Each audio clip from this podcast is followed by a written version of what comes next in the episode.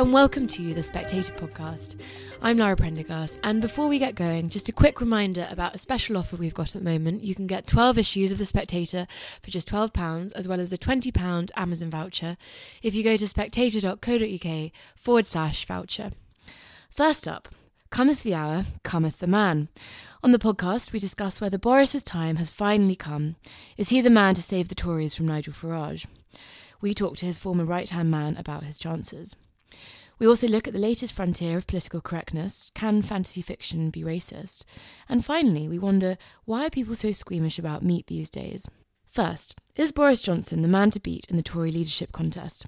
This week's cover article, written by James Forsyth, argues that Boris is back, but the biggest threat to his leadership campaign is himself. In the past, he's been bad at organisation, discipline, and getting other MPs on side. So, will this campaign be different? Katy Balls, our deputy political editor, spoke to James earlier, together with Will Walden, Boris's former advisor and communications director. James, in this week's cover piece, you say the worse things are for the Tories, the better they are for Boris Johnson. So, looking at the polls, Tories are plummeting. Are things looking up for him? Yes, definitely. I think six months ago you wouldn't have said that he was the front runner for the Tory leadership. I think he now is. And I think the reason he is is that Tory MPs are looking at the polls. They are looking at the Brexit Party taking a huge chunk out of a Tory vote. And they are wondering who can win those voters back. And that is leading to a lot of MPs, including some who wouldn't expect to, taking another look at Boris Johnson. And, you know, there is this argument, you know, if the question is how do you get those voters back, he is the simplest and most obvious answer to it. Now, Will, you worked for Boris for several years, and in James's cover piece, he remarks that the biggest threat to Boris Johnson's campaign is Boris himself. Do you think that's fair? I think it probably is fair. You know, Boris Boris's great uh, strength and advantage as a communicator is also his great disadvantage in many ways. That in being able to communicate with people, people wonder if he's serious enough. Uh, and when it comes to campaigns themselves, the reason he won in 2008 and the reason he won in 2012, as well as force of personality and authenticity, was fundamentally message discipline and having one leader. And that leader wasn't Boris. That leader was Lynton Crosby. And the question this time round will be can he resist the temptation to pick up the phone and ring people and, and, and talk to them ad hoc? Can he resist the temptation to go off message in terms of what he's trying to sell? So what I've seen so far would indicate that he has learned the lessons of 2016 when I think probably post referendum he was pretty knackered and wasn't focused on the entirely in the task at hand. And I think if he's got that person and he invests in that person and they are the person that MPs know is is running that campaign and the message discipline is tight, then I think he's got a pretty good chance. Now, you touched on some of Boris Johnson's potential flaws there. The ones that James points out in his piece include disorganisation, too many advisors, and a lack of discipline and strategy. Do, do you think that's fair that those are the factors he need to work on to make it second time lucky? I think some of that is true. I, I, wouldn't say that having too many advisors is a, is a, problem in the sense that Boris likes to take opinion and then reach a conclusion. But it's very different from the position of, say, being the mayor and doing that, or being the foreign secretary and doing that, or as he wants to be, being the prime minister and doing that and running a campaign. Now, Boris is a great campaigner out on the road. This sort of thing, the votes of his colleagues, is not his prime territory. He is not great one on one with people. He's fundamentally quite a shy individual. I think would come across as a surprise to to many people. So I think it is about articulating to colleagues who probably are a little bit concerned that he's all gags and no substance, that there is a vision there and that he has the stomach for the fight and that he is able to make the tough choices. and certainly, you know, from the outside, what I've seen recently is that he's developed, I think, a, a, harder skin about these things. He's not as interested in pleasing everybody as he as he perhaps once was, because he knows that fundamentally he owns Brexit because of the part he played in the campaign. That weighs very heavily on him, and I think he knows this is his big chance and his last chance. Now, the illustration to your piece, James, in the magazine is Boris Johnson, you could say in his heyday on a zip wire during the Olympics, when I think Boris Mania was sweeping the capital, if not the country. You talk of this near pathological desire to be liked that Boris Johnson has. Since the EU referendum, has he struggled with the fact that he is now seen as a divisive figure?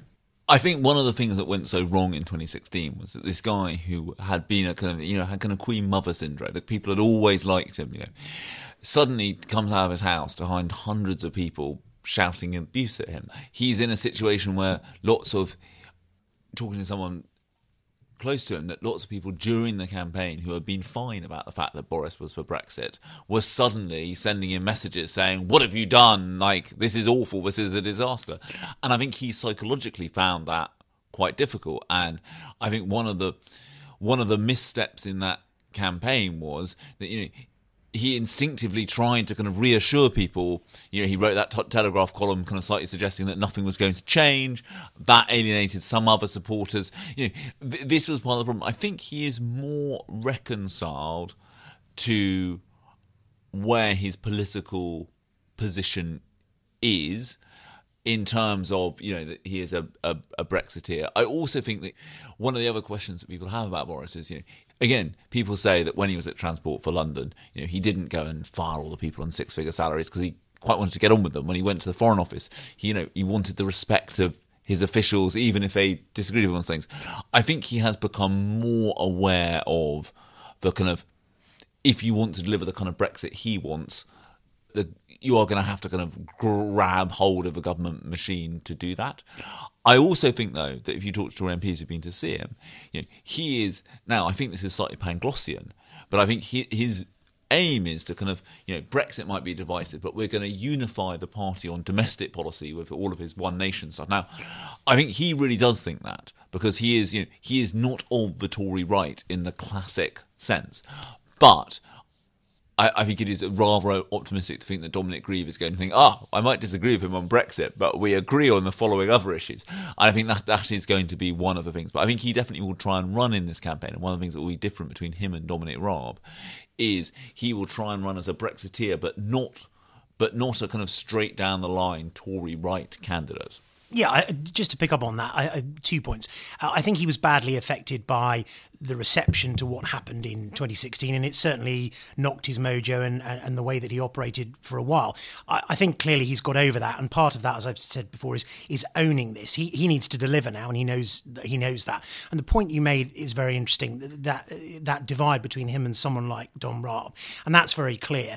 He's going around telling Tory MPs, "Here is my record for eight years in municipal government in London, doing a cracking job for a city that was falling off a cliff in 2008 and wasn't." In 2016.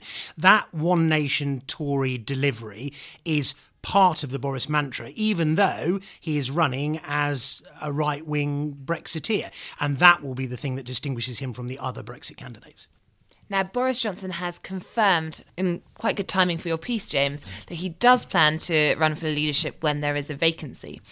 On a practical level, before we even get to, I suppose, what he'll do if he manages to get into number 10, he faces his first hurdle, which is getting through the parliamentary party and onto the membership. We know from all the polling that Boris is very popular with the grassroots, but less so with the parliamentary party. How can he overcome that hurdle, Will? from what I hear, he, he's already doing some of that, and some of it is a, an anathema to the way that Boris has previously operated. Uh, people criticise the idea that he couldn't, you know, go and do one-on-ones or one-on-fives with colleagues and tell them what he thought he's knuckled down and, and he's doing that. He's thought about what he wants to tell them and, and he's doing that and he's doing it with with rigor and, and discipline. The question is, over the course of say the next couple of months, has he got the longevity in that to to keep on having those one on ones, to keep working hard in order to convince his colleagues that he is more than a one gag wonder, that he has a vision post Brexit. Everything I see at the moment would suggest that he's doing that in spades. Now, we expect at the moment, barring a shock event that we had had a couple of times in the past few years, that the next leadership contest will occur when the UK has not left the EU. And that means we're going to hear various Brexit pitches. Now, James, when it comes to Boris Johnson's own Brexit pitch, any potential leader who countenances a no deal Brexit, even as a plan B, is in effect saying they're prepared to take the party into a general election. Do you think that is something that will scare off MPs from backing Boris? I think it will. I think this general election does scare Tory MPs. I think one of the problems for any candidate prepared to countenance a general election is this: is the Brexit Party wouldn't stand down. You know, Nigel Farage has got you know the scent in his nostrils. He's not going to say, "Oh, now there's a Brexiteer as Tory leader, I'm standing down." He say, "Oh, you last years have shown you can't trust the Tories with Brexit." And the question then becomes, you know, with the Brexit Party running, how can the Tories win a majority? And I think that that is a, a big and difficult question to get over. You know, the argument of those close to Boris Johnson is, you know, if you've got a leader who's prepared to put No Deal back on the table, suddenly, you know, you'll unlock some concessions from the EU. I think set against that is that to many people in Brussels, he is the kind of personification of what they perceive as irresponsible populism, and they wouldn't they wouldn't be keen to hand him a win. But I think I think his challenge has got to be something about you know that that worry about a general election is going to be an issue for Tory MPs. I mean, it is no, it is striking that some of that one of the things that is being said by the other candidates who are two Tory MPs is, look, you know, Boris Johnson or Dominic Raab, you're going to end up in a general election in six months. Do you really want that? And obviously, if you're a Tory MP sitting on a majority but you're not so sure of, you're not convinced about that. Now, the consensus appears to be that Boris Johnson, as leader of the Tory party, would certainly help the party to get more votes from perhaps voters who have moved to the Brexit party under Nigel Farage. However, Boris's critics point out that when it comes to more metropolitan voters, voters who voted for the party in 2015, it would be a much harder sell. Do you think he can still appeal to that section of the electorate, Will? Well, I think if he's going to win an election, he has to. Uh, the truth is, he has to toe a very difficult middle ground line in terms of those hard Brexit voters who want out. And I, I, agree with James. I think that there's absolutely no doubt that he will be able to, he will certainly scare European leaders around Brexit. But in terms of that centrist agenda, he is, you know, he, he won in a city that was Labour facing twice. And, and he won for a reason. And that is that he is a socially liberal, low tax, one nation Tory who believes in big infrastructure, who believes in regional devolution and investing in the regions and, and power to government in those regions. So it's a very difficult line to tread, and it will be very interesting to see how he does that. But in order to win, he has to do that. Now, I know it's unfair to ask for predictions on this podcast, but I was just wondering, given all the obstacles we have just talked about, what do the pair of you feel the odds are on Boris Johnson being the next leader of the Tory party? Will, you can start. Oh, I wish you'd let James start. Um, I think they are decent. I think there are a lot of things uh, in his way, and I think I'm not going to put it as a, a sort of 50 50. I'm not sure that being favourite actually at this stage helps him particularly.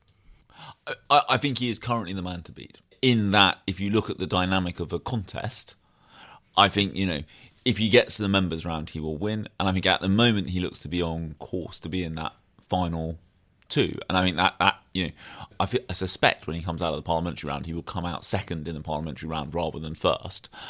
But I think he is in he is in a good position right now. But I think what makes predicting this leadership race so hard is a lot of it depends on factors that we the precise you know nature of the contest. We, we were talking earlier about you know when the second reading of this withdrawal agreement bill comes, does Boris Johnson vote for it or not? I think that will be quite an important signal to MPs on on on both sides of the Brexit divide, and that's one of the challenges for him. If he votes for it, he probably loses ground on that ERG wing. But if he votes against it, amongst that kind of bit of a Tory party that just want this thing done, they'll be like, oh crikey, you know he's one of the reasons why it's not done.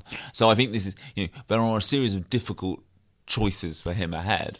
But, you know, right now, I think, you know, he is the man to beat. Thank you, James. Thank you, Will. That was Katy, James, and Will Walden. And if you'd like to hear more political analysis from Katy and James, do tune in to our daily politics podcast, Coffee House Shots, at spectator.co.uk forward slash shots. Next, can fancy novels be politically incorrect? Amelie Wen Zhao, a young Asian American writer, was on the receiving end of a social justice backlash recently when her yet to be published fantasy novel was accused of being racist. So, where's the line to be drawn between fantasy and reality? I'm joined by Karen Yossman, who writes about this story in this week's issue, and Sam Leith, our literary editor. Karen, can you start at the beginning and tell us about what's happened to Amelie Wen Zhao? So Amelie is in her mid twenties. She's actually a banker, and uh, in her spare time, she wrote a young adult novel. And before the manuscript had even been published, um, a tirade on Twitter against her sort of arose. And it was because of what people believed were her representations of certain events in the book. So it's a fantasy novel um, and it's set in Russia, or sort of a magical version of Russia and she had included depictions of slavery and also potentially there was a character who was described as having bronze and tawny skin which some people believed to be a black character although she never explicitly said that anywhere and the problems were that people believed her depiction of slavery was inappropriate because she was they believed it was based on American slavery and thus uh, she had transported it into a different um, setting, which was believed to be inappropriate, particularly because she herself is not black. So the idea was that she ought not to be writing about it because she it, it was something that's in theory nothing to do with her. And then the character uh, with the bronze skin, um, she killed off that character, and again, it was, there was controversy because people believed she had used a black character inappropriately. Although again, there was not that much evidence to suggest that it was indeed a black character. It started on Twitter um, and on other websites such as Goodreads, which are quite influential in publishing, and particularly for, for the YA as its own audience. And people started attacking her, writing reviews, writing blog posts. No one had actually, or very few people had as I understand it, had actually read the book. Um, some people were dealing with galley copies or just excerpts that they'd seen. In one case, even just the blurb on the, that the publishers had sent out ahead of the release. So they had very little to go on, and yet they managed to cause enough noise to uh, effectively cause her to withdraw the book. So at first she said that she was simply withdrawing it from publication, but a few weeks ago she came out and said that she has rewritten it with the help of multicultural experts and something called sensitivity readers, which I don't know if listeners will have been introduced to already, um, are becoming more and more popular. Um, and what, what, what, are they? What are they? It's an excellent question. So, my understanding is they are people who are being asked to read manuscripts and comment on whether the minority figures are being accurately and appropriately represented.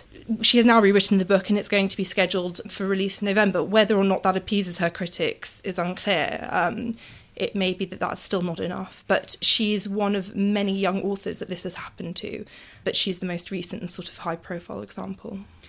Sam, what do you make of all of this? I mean, should we be holding fantasy novels to these sort of very no, high standards? I think it's, uh, it's obviously kind of insane. I mean, it's sort of hilarious that the that the objection is, you know, you can't appropriate slavery and put it in Russia. You know, complete facepalm about the ignorance of history there.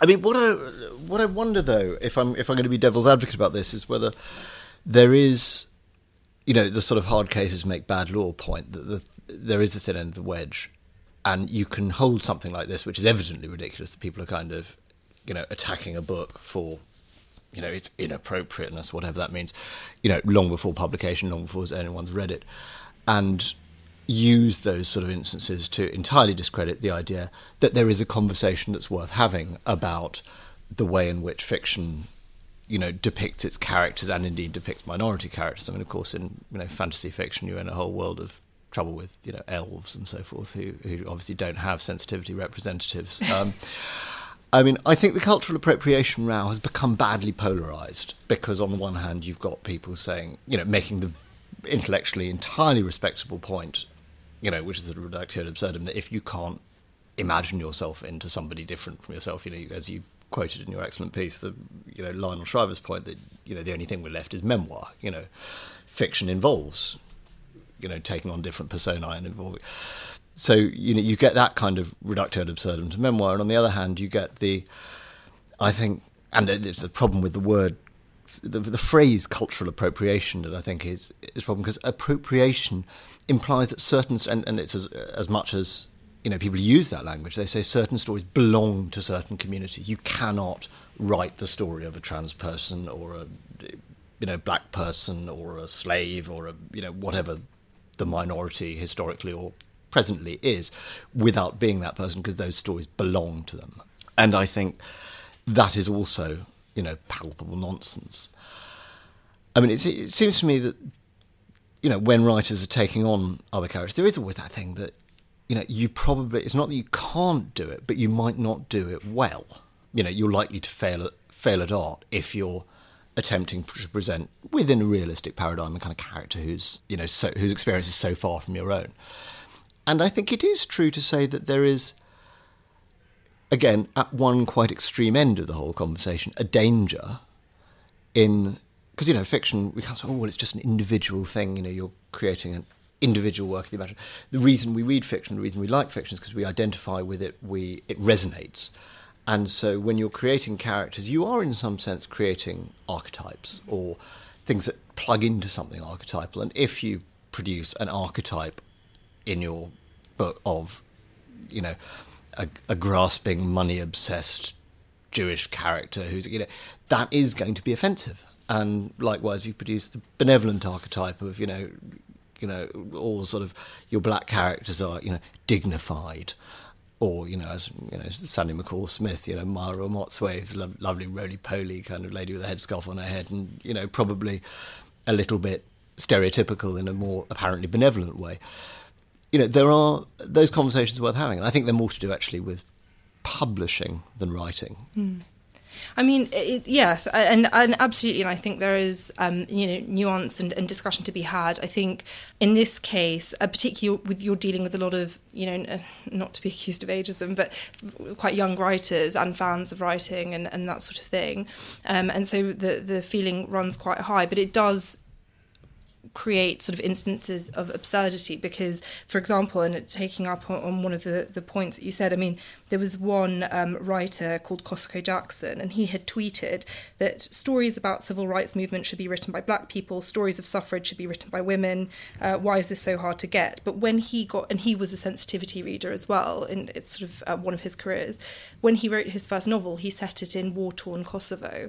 And so that then raised, so he himself ended up withdrawing his novel because people felt the depictions no, mean, of Muslims in, in his. Why is that so hard to get? I mean, that's the, it's that simplistic but, aspect but it's, it, it's just these people are idiots. But it's, it's the irony that when he sat down to write, he didn't want to write his own exact story. He wanted to use his imagination and set it somewhere that he had no experience of. He's American. Oh, I don't know how much experience he has of Kosovo, but I, I don't imagine too much. So it's that inherent contradiction of, of what fiction should be. And of course, there, there can be very unhelpful or ugly stereotypes within that. I mean, you know, even, you know, for example, Fagin has always been a, a kind of a very, uh, a, you know, ugly Hashtag character. Problematic. Problematic, exactly.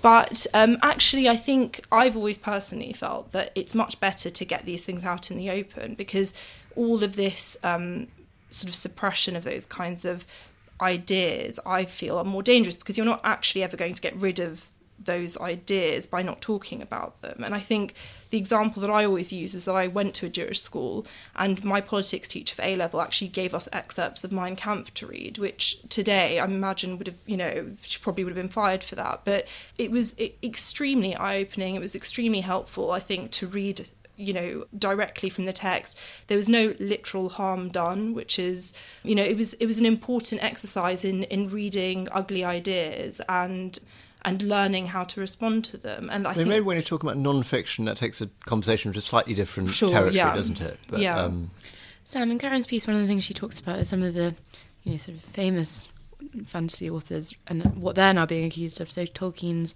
being accused of being racialized, and C.S. Lewis yeah, he's blatantly racist. racist. um, I mean, what do you? I mean, do you think there are books nowadays that perhaps wouldn't sort of pass these tests that are being applied? Oh, are they too published books that wouldn't now? pass these tests that are applied. I mean, the thing is, historical fantasy, you know, all sorts of fantasy. I mean, you know, J.K. Rowling's had some flack because the goblins at Gringotts are seen in some quarters as, you know, Jewish stereotypes. There's the, the orcs in, you know, there is a definitely, particularly in fantasy, there's quite a racialized setup because quite often fantasy relies on you know you've got your elves and your goblins and your mm-hmm. dwarves and your whatever it is you know Tolkien was responsible for a lot of this and you know they are races and there are good ones and bad ones so yeah, almost almost no historical fiction I think is going to pass very much muster um, with the woke police, and I think that's why the more extreme of the woke police are easily dismissed. But the subtler conversations I think are still worth having. But I think what's in particularly interesting is that you know J.K. Rowling is someone who is particularly aware of that and very see, very much wants to be seen to be woke, and yet her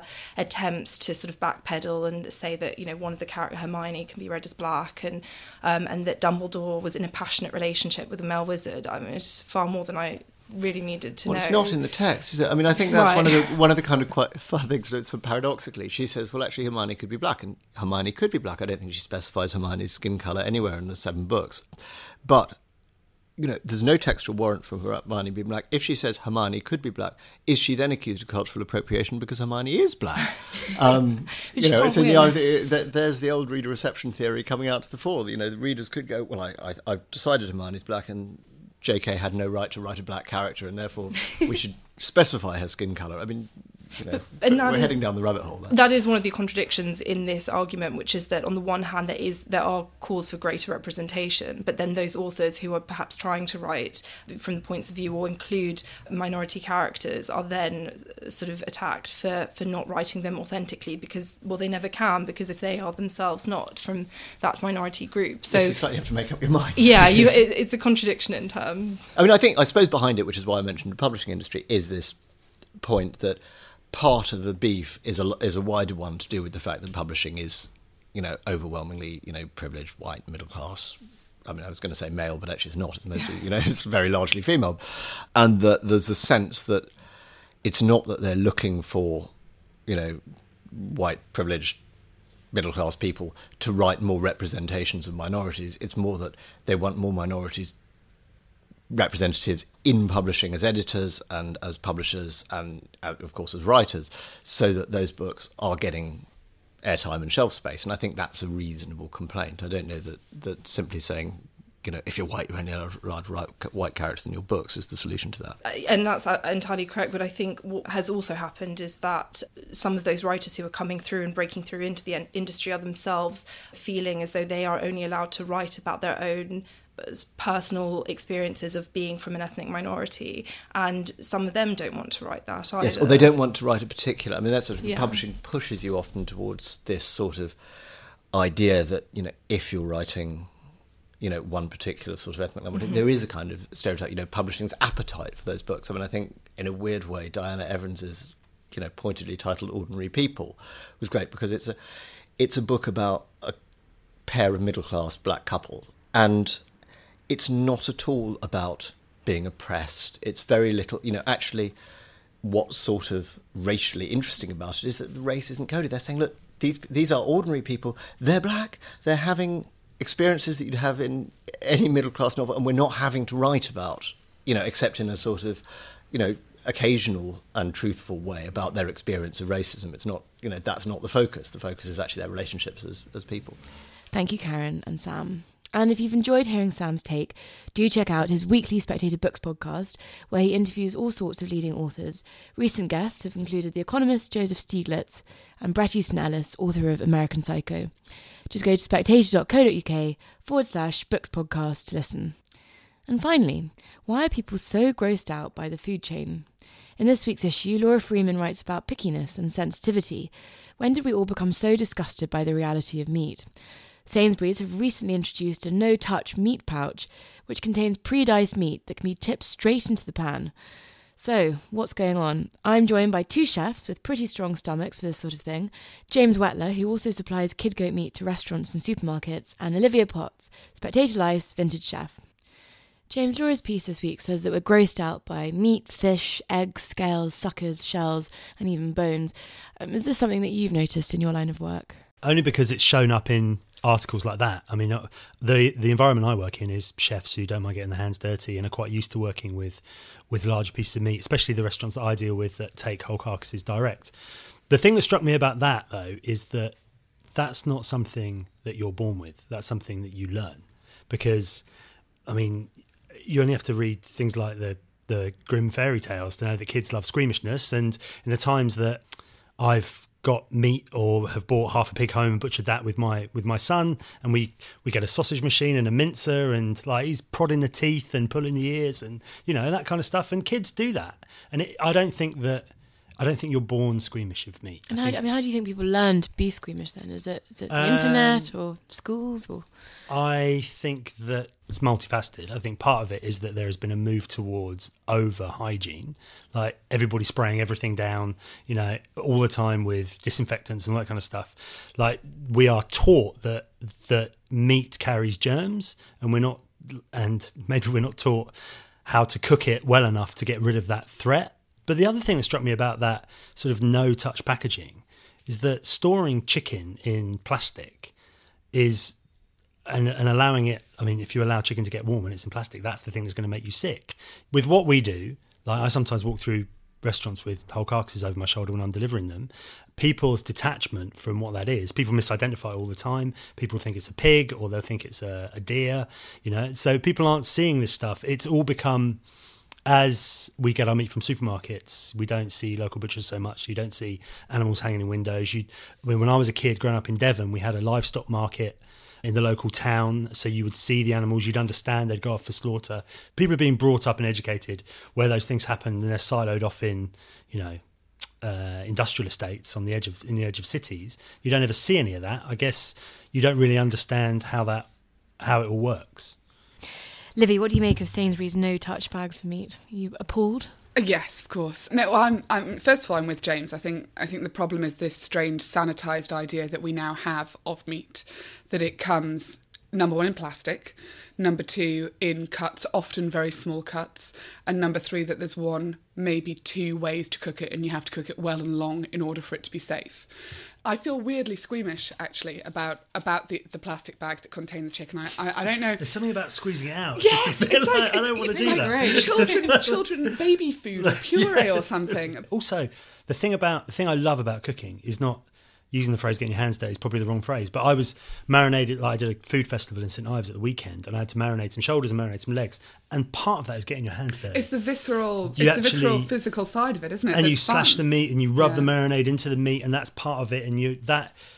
To me, if you're just slipping something out of a bag and plopping it into a, Yeah. which seems like the right word, I mean, do you think people enjoy food more when they know where it's come from, even if it is a bit visceral, or, or are there some people I mean, who some find people it just see off-putting? food as a thing that they need to stop them being hungry. Not everybody sees food as a like I'm an obsessive because I've been a chef all my life and grown up around farmland and now I have a meat business, so I'm a, probably a food obsessive. So I don't think everybody sees it in the same way that either the listeners or, or you do. But I think that I mean, there aren't many things that more education isn't the answer to. Do you know what I mean? And I think this is one of them. We should be teaching much more cooking in school. I'm not the first person to say this; it's pretty obvious. You know, we should be teaching much more cooking in school. I think one of the other big problems in this whole system is that farming has become more and more demonized.